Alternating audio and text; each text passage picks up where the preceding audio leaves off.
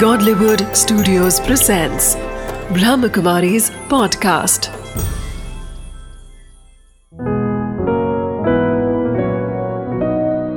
जिंदगी बने आसान। नमस्कार दोस्तों, ओम शांति। स्वागत है आपका हमारे प्रोग्राम जिंदगी बने आसान में। दोस्तों, रिश्ते जिसके अंदर आज हम उलझते जा रहे हैं, रास्ते नहीं मिल रहे हैं हमें कि कैसे उसे बेहतर बनाएं। लेकिन कहीं ना कहीं हमें ये रियलाइज़ करने की ज़रूरत है कि अपने आप के साथ तो रिश्ता हमने क्रिएट कर लिया, जैसे हमने पिछले एपिसोड में कहा था, लेकिन रिश्ते टूटते क्यों हैं और इनका आधार क्या है और इन्हें बेहतर कैसे बनाएं। इस बात के साथ आज हमारे साथ है डॉक्टर प्रेम बसंत जी। ओम शांति। स्वागत है आपका हमारे प्रोग्राम में। भाई जी, हम बात कर रहे थे अपने आप के साथ रिश्ता क्रिएट करने की। वो तो हमने क्रिएट कर लिया, आज हम ज़रूर उसके बारे में एक्सरसाइज कर रहे हैं हर दिन उसे बेहतर बनाने के लिए। लेकिन भाई जी, रिश्ते जो हैं ये उलझते जा रहे हैं, कहीं ना कहीं हम उसका रास्ता क्रिएट नहीं कर पा रहे हैं कि उसे बेहतर कैसे बनाएं। तो क्रिएट कैसे किया जाए? रिलेशनशिप का अर्थ ही है एनर्जी देना, शेयर करना, केयर करना, कम्युनिकेट करना जी।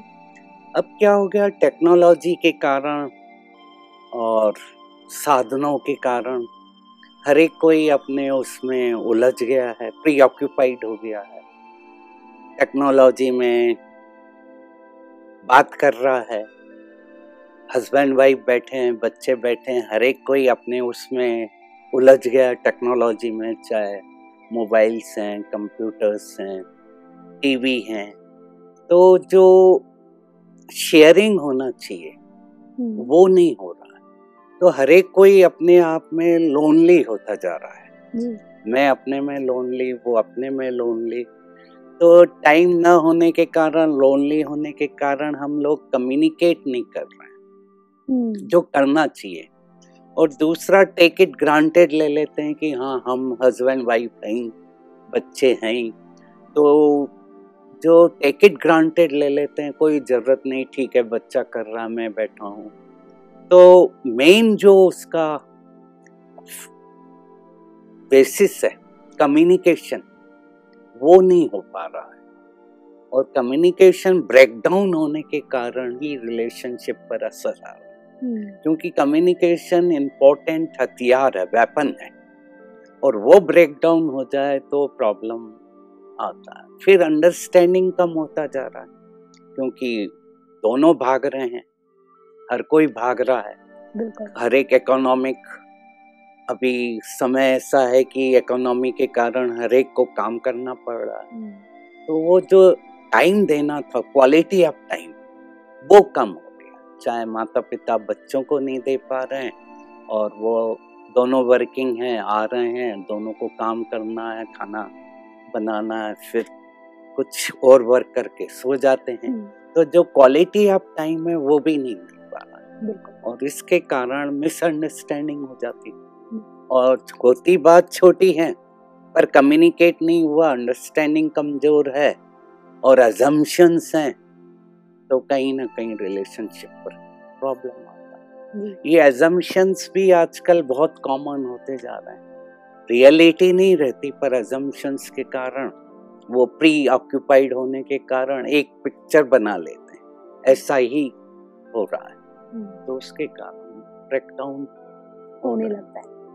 भाई जी, अजम्पशंस की बात कर रहे हैं हम। कई बार ऐसा होता है कि लॉन्ग डिस्टेंस रिलेशनशिप हो रही होती है, जैसे वाइफ शायद बॉम्बे में है और जो हस्बैंड है वो शायद अमेरिका में है, और बच्चे मम्मी के पास हैं, संभाल रही है वो, लेकिन रिलेशनशिप में फिर कंफ्यूजन। तो इस तरीके के रिलेशनशिप को कैसे स्ट्रॉन्ग बनाया जाए? जैसे मैंने कहा, मेन है अंडरस्टैंडिंग, समझ, मैच्योरिटी। अगर दोनों में मैच्योरिटी है तो ये प्रॉब्लम नहीं आएगा। ये कहीं ना कहीं किसी भी व्यक्ति में अगर खुद के प्रति इंफीरिटी रहती है तो ये प्रॉब्लम आते हैं। तो हमें पहले खुद को करेक्ट करना पड़ता है, कहीं मेरे में तो इन्फीरिटी नहीं है। और दूसरा है कम्युनिकेशन लाइन ओपन रहे हमेशा। अगर ये दोनों एक दूसरे से बात कर रहे हैं क्लियरिटी है, क्या कर रहे हैं, वो क्या कर रहा है, मैं क्या कर रही हूँ। तो अंडरस्टैंडिंग, मैच्योरिटी और कम्युनिकेशन, ये तीनों रहेंगे तो ये प्रॉब्लम नहीं आएगी। और खुद का कहीं ना कहीं हम करेक्ट करें कि कहीं मेरे में इन्फीरिटी तो नहीं है, उसके कारण एजम्पशन भी आ जाते हैं, मैं सुंदर कम हूँ या नहीं हूँ, तो उसके कारण भी कभी कभी काउंटर प्रोडक्ट पैदा हो जाते हैं। तो उसको ठीक करना पड़ता है, अपनी सेल्फ स्टीम को ठीक करना पड़ता है। तो ऑटोमेटिक जो सामने वाला पार्टनर है उसका भी सेल्फ स्टीम ठीक। अगर मेरे में भी सेल्फ स्टीम लो है तो वो जा रहा, उसके पास भी जा रहा, तो दोनों में फिर वो प्रॉब्लम आने लगती है। पर क्लियरिटी, इसीलिए मैंने कहा कि कम्युनिकेशन सबसे बड़ा हथियार, वो कभी ब्रेकडाउन नहीं होता। डिसएग्री होना ठीक है पर डिसएग्रीएबल नहीं होता, हाथ नहीं छोड़े, उसको करेक्ट कर ले, फिर आकर मिलें, बातें करें, कहीं ना कहीं ओपन फिर कन्वर्सेशन करें, उसको चलने दें। भाई जी बात कर रहे हैं हम लॉन्ग डिस्टेंस रिलेशनशिप की। कई बार होता है कि मम्मी को हस्बैंड का भी रोल प्ले करना पड़ता है, लाइक मम्मी को डैडी का भी रोल प्ले करना पड़ता है बच्चों के लिए। तो ऐसे में अपने आप को दोनों के लिए सक्षम कैसे बनाया जाए? मेरे ख्याल से जैसे जैसे सिचुएशंस आती हैं वो फीमेल खुद ही स्ट्रॉन्ग होती जाती है, क्योंकि उसको रिस्पॉन्सिबिलिटी आ गई। रिस्पॉन्सिबिलिटी क्या करती है, लक्षण पैदा कर देती है अपने में, वो पैरामीटर्स क्रिएट कर देती है कि मेरे को मेल का भी रोल प्ले करना है, फीमेल का भी करना है। और हम सभी ने देखा कई एग्जाम्पल्स हैं, फीमेल ने मेल का भी रोल अदा करके जो वो उसका कैरेक्टर नहीं रहता फिर भी प्ले करा है। तो हर एक के अंदर वो कैरेक्टर्स हैं पर वो एक्टिवेट नहीं होते हैं, पर जब समय आता है तो वो एक्टिवेट हो जाते हैं। क्योंकि जब दोनों साथ रहते हैं तो लेडी को लगता है मैं फीमेल हूँ, मेल को लगता है मैं मेल हूँ, तो दोनों एक बाउंड्री में रहकर अपने अपने रोल को प्ले करते हैं। अब यहाँ क्या हुआ, उसको मालूम है कि वो दूर है, मेरे को ही प्ले करना, तो वो ऑटोमेटिक रिस्पॉन्सिबिलिटी आएगी, रोल के कारण उसमें वो कैरेक्टर एक्टिवेट होता है, नेचुरल आएंगे, कोई उसको कुछ नहीं करना पड़ेगा, धीरे धीरे ऑटोमेटिक आएगा। बिल्कुल, हर एक में मेल और फीमेल दोनों हैं। जी भाई जी रिश्ते तो टूट रहे हैं, कई बार ऐसा होता है कि कौन गलत है ये तय कैसे किया जाए, क्योंकि शायद मेरी भी गलती है, शायद सामने वाले की भी गलती है, लेकिन कौन है जो सही मायने में जिम्मेवार है इसके लिए? मेरे ख्याल से कम्युनिकेशन का फिर रोल आता है कि बहुत इम्पोर्टेंट है कि एक साथ बैठकर करेक्ट कर, और अगर मेरी गलती है तो मैं अपने को करेक्ट कर लूँ। सबको अपना पता रहता है एनालिसिस की मैं कहाँ रहा हूँ, उसको ठीक कर लें। डिसएग्री मैंने कहा, जैसे कहा कि ठीक है जी, पर हाथ नहीं छोड़े जी, उसको करेक्ट कर। भाई जी पर कई बार ऐसा होता है कि अगर मैं सामने वाले व्यक्ति को, सपोज मेरे हस्बैंड को, बहुत ज़्यादा हर एक चीज़ में नेगेटिव मतलब बोलती रहूँ कि आपने ये गलत किया, आपने ये गलत किया, जबकि वो गलत कर रहे हैं, ऐसा नहीं है कि वो गलत नहीं कर रहे हैं, तो क्या मैं पॉइंट आउट नहीं करूँ तो फिर मैं वही प्रॉब्लम्स के थ्रू घिरती रहूँ हमेशा? क्या रहता है, मेल का एक ईगो रहता जी, हर एक का ईगो रहता, मेल का भी रहता, डोमिनेंट रहता है। अगर बार बार पॉइंट करेंगे तो वो और सॉलिड होता जाएगा, कम नहीं होगा। एक बार बता दिया और फिर मैंने जैसे कहा, फिर वही थ्योरी लाए वाइब्रेशन वाली। अच्छा। इस समय, क्योंकि इस समय क्या हो रहा है, इमोशंस बहुत मेल्ट हो रहे हैं, इकोनॉमी मेल्ट हो रही है, एनवायरनमेंट मेल्ट हो रहा है और इमोशन मेल्ट हो रहा है, और लोग सेंसिटिव हो गए। और अगर हम बार बार उनको बोलते हैं तो वो प्रॉब्लम और क्रिएट होता है। तो कुछ समय नॉन जजमेंटल भी बन जाए, जज नहीं करें, एक वीक मेरे को जज नहीं करना है, कुछ नहीं बोलना है, कर रहे हैं करने दो, केवल आप ताकत दे रहे हो, शक्ति दे रहे हो, वाइब्रेशन दे रहे हो, शुभ भावना दे रहे हो, और फिर करके देखो 21 डेज तक, तो उनमें परिवर्तन आएगा। वो फाइल जो क्रिएट आपने अपने अंदर कर रखी है उनके प्रति, उसको पूरा डिलीट कर दो। ये सीक्रेट है। अच्छा। एक भी थॉट नहीं आए कि वो गलत है या गलत कर रहे हैं।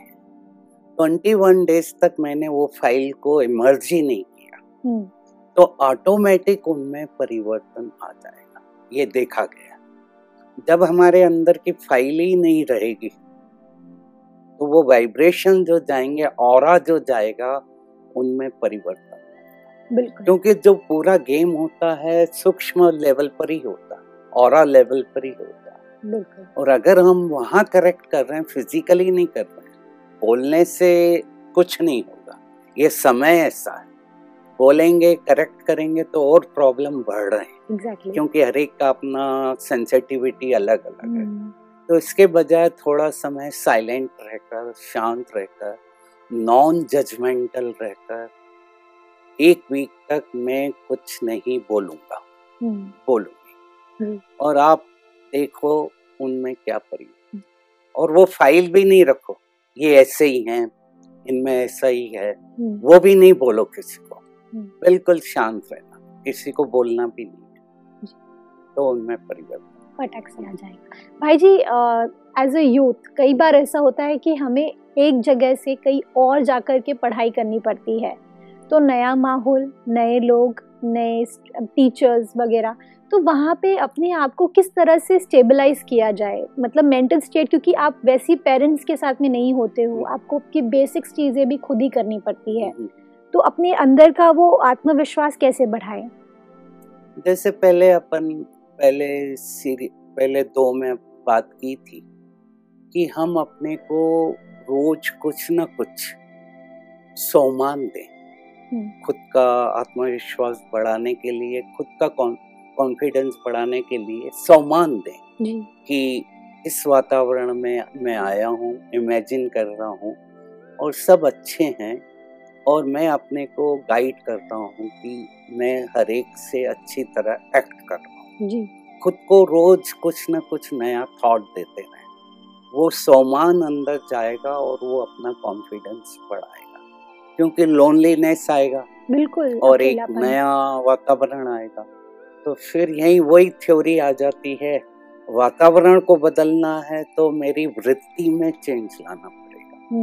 वृत्ति से वातावरण बनता है, तो मेरी वृत्ति पॉजिटिव होगी तो वातावरण ऑटोमेटिक चेंज होगा। ये अगर बेस मान लें तो कहीं भी हम रह सकते हैं, और रोज कुछ ना कुछ अपने को देते रहें, एक सम्मान देते रहें और उसको देखते रहें, इमेजिन करते रहें और उसको विजुअलाइज करें, तो ऑटोमेटिक अंदर अपने मन में शक्ति आती है। जी भाई जी, भाई जी शक्ति की आप बात कर रहे हैं, एनर्जी लेवल जो एक है, फिजिकल एनर्जी लेवल तो हम एक्सरसाइज से बढ़ाते हैं, लेकिन मेंटल एनर्जी लेवल कैसे बढ़ाया जाए? उसका भी सीक्रेट यही है कि जब समय मिले साइलेंस में बैठो, और मेडिटेशन आजकल हर एक कोई कर रहा है, अलग अलग तरह के कर रहे हैं, चाहे राजयोग मेडिटेशन है, दूसरे मेडिटेशन है, जो भी आप कर रहे हो उसको प्रैक्टिस करो, अप्लाई करो। प्रैक्टिस और अप्लाई करने से ही शक्ति बढ़ती है।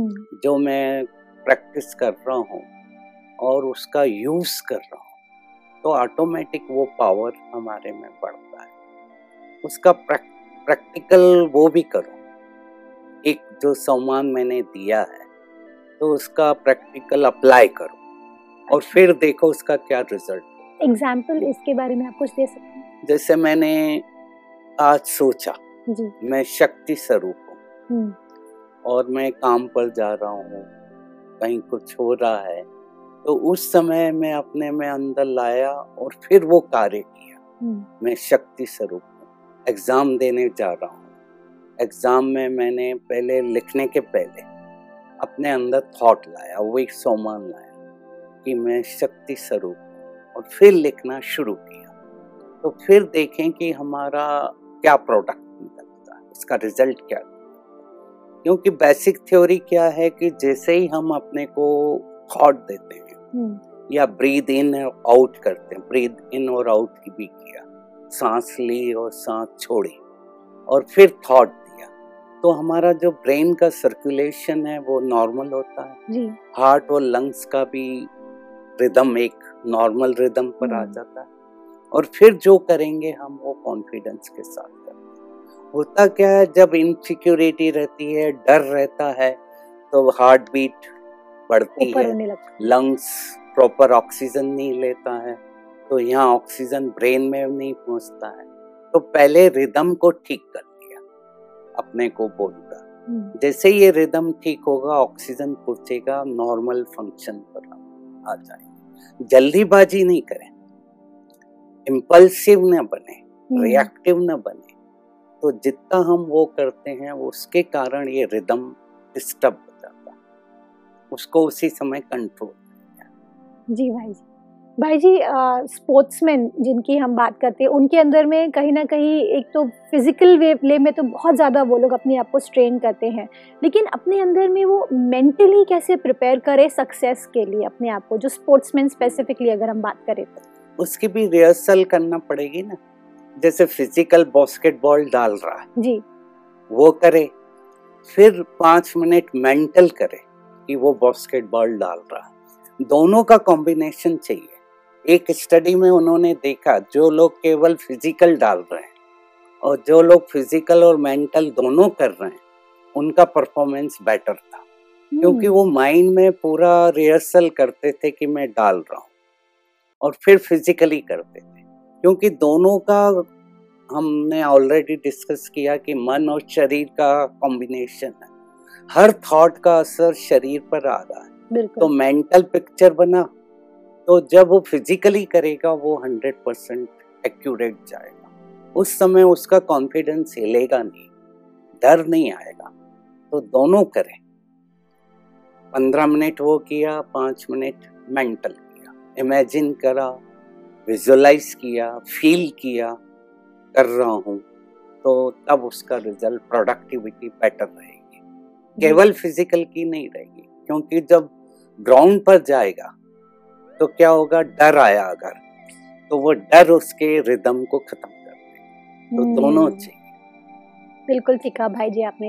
भाई जी कई बार ऐसा होता है कि sportsman they go through a injury, एक कोई उनको चोट लग जाती है, बहुत स्ट्रॉन्ग चोट, तो और समय बहुत ज़्यादा नज़दीक है उनके नेक्स्ट मैच का, तो ऐसे में क्विक रिकवरी के लिए क्या मेंटल स्टेट भी हमें बहुत ज़्यादा हेल्प करता है? डेफिनेट करेगा, क्योंकि हमारा बॉडी का जो भी हो रहा है उसका कहीं ना कहीं माइंड से लिंक है।